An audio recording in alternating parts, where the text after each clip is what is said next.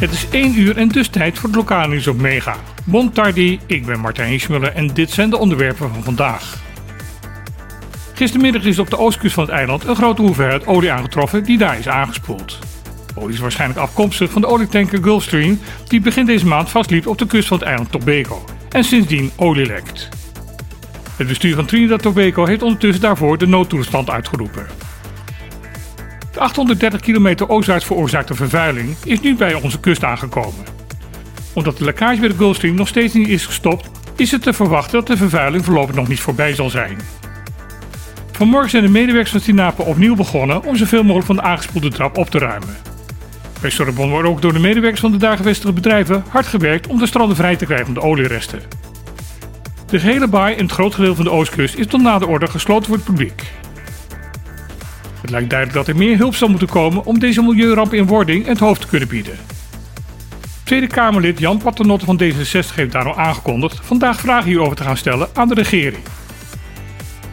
Rijksdienst Caribisch Nederland heeft vanmorgen gemeld nog geen hulpvraag van de lokale overheid te hebben ontvangen. Voor de raadsverkiezing bijna een jaar geleden maakte deze populaire politica bekend dat zij niet meer verkiesbaar zou zijn. Dat leidde toen tot veel teleurgestelde reacties. Maar sinds een aantal maanden is Nina de Heijer toch weer terug in de politieke arena van Bonaire. Dit keer niet als vertegenwoordiger van een politieke partij, maar als een partijloze vakgedeputeerde. Dat maakt haar onafhankelijker en niet gebonden aan politieke agenda's. Maar haar idealen zijn niet veranderd. Nog steeds is haar motivatie om ervoor te zorgen dat geen kind op Bonaire de dupe gaat worden van de armoede op het eiland. Daarom wil ze dat de kinderopvang op Bonaire gratis wordt voor ouders die zich anders deze opvang niet kunnen permitteren.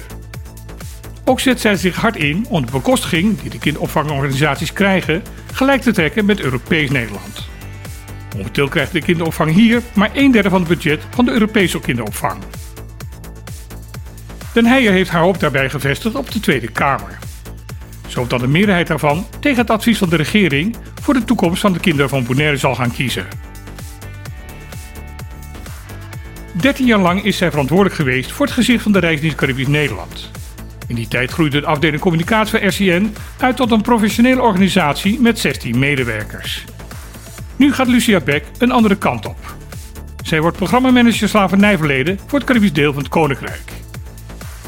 Deze tak komt direct voort uit waar Beck afgelopen jaar al druk mee bezig is geweest. Als hoofdcommunicatie was zij sterk betrokken bij het excuus dat de Nederlandse regering in 2022 heeft gemaakt voor het slavernijverleden van het land. De functie Beck bij RCN zal voorlopig worden ingevuld door Cora Knopper. De parlementaire onderzoekscommissie over de problemen bij de bouw van het nieuwe ziekenhuis in Curaçao is gisteren begonnen aan de openbare verhoren. Vijftien dagen lang zullen getuigen gehoord gaan worden over de problemen bij de bouw en de bekostiging van het Curaçao's Medisch Centrum. Zoals bekend werd tijdens de bouw van het ziekenhuis het budget van bijna een half miljard Antilliaanse guldens grof overschreden. De enquêtecommissie moet nu achterhalen wat er nu precies verkeerd is gegaan. Een van de eerste getuigen die gisteren aan het woord kwam, had daar wel een verklaring voor. Volgens Nino Gerling, controleur van de Rekenkamer Curaçao, is de overheid tijdens het project de controle volledig kwijtgeraakt. Daarom was er ook geen zicht meer op de overschrijding van het budget. De voren zijn live te volgen via diverse internetkanalen. Dit was weer het lokale nieuws van vandaag op Mega. Ik wens iedereen een mooie en gecontroleerde dag toe. En dan heel graag weer. Tot morgen!